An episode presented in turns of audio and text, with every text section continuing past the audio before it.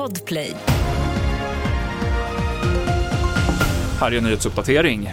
Läkare som felaktigt skriver ut diabetesläkemedel, som också kan användas till viktnedgång, kostade skattebetalarna 20 miljoner kronor bara under oktober och november förra året.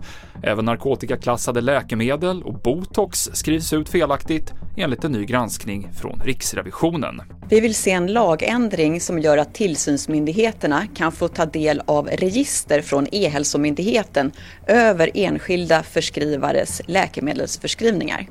Då skulle tillsynsmyndigheterna kunna titta i de här registren för att hitta förskrivare som systematiskt skriver ut läkemedel i för stora doser och för stora mängder. Gabriella Sjögren Lindqvist på Riksrevisionen.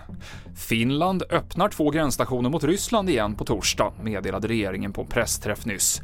Alla gränsövergångar stängdes för knappt två veckor sedan eftersom Ryssland, enligt den finska regeringen, skickat ett stort antal asylsökande till gränsen, vilket man ansåg hotade säkerheten i landet.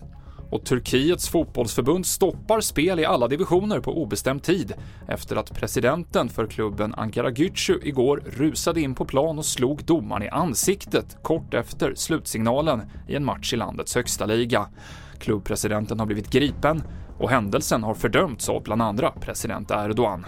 Fler nyheter finns på tv4.se.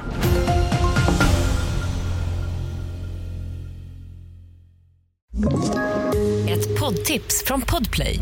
I fallen jag aldrig glömmer djupdyker Hasse Aro i arbetet bakom några av Sveriges mest uppseendeväckande brottsutredningar.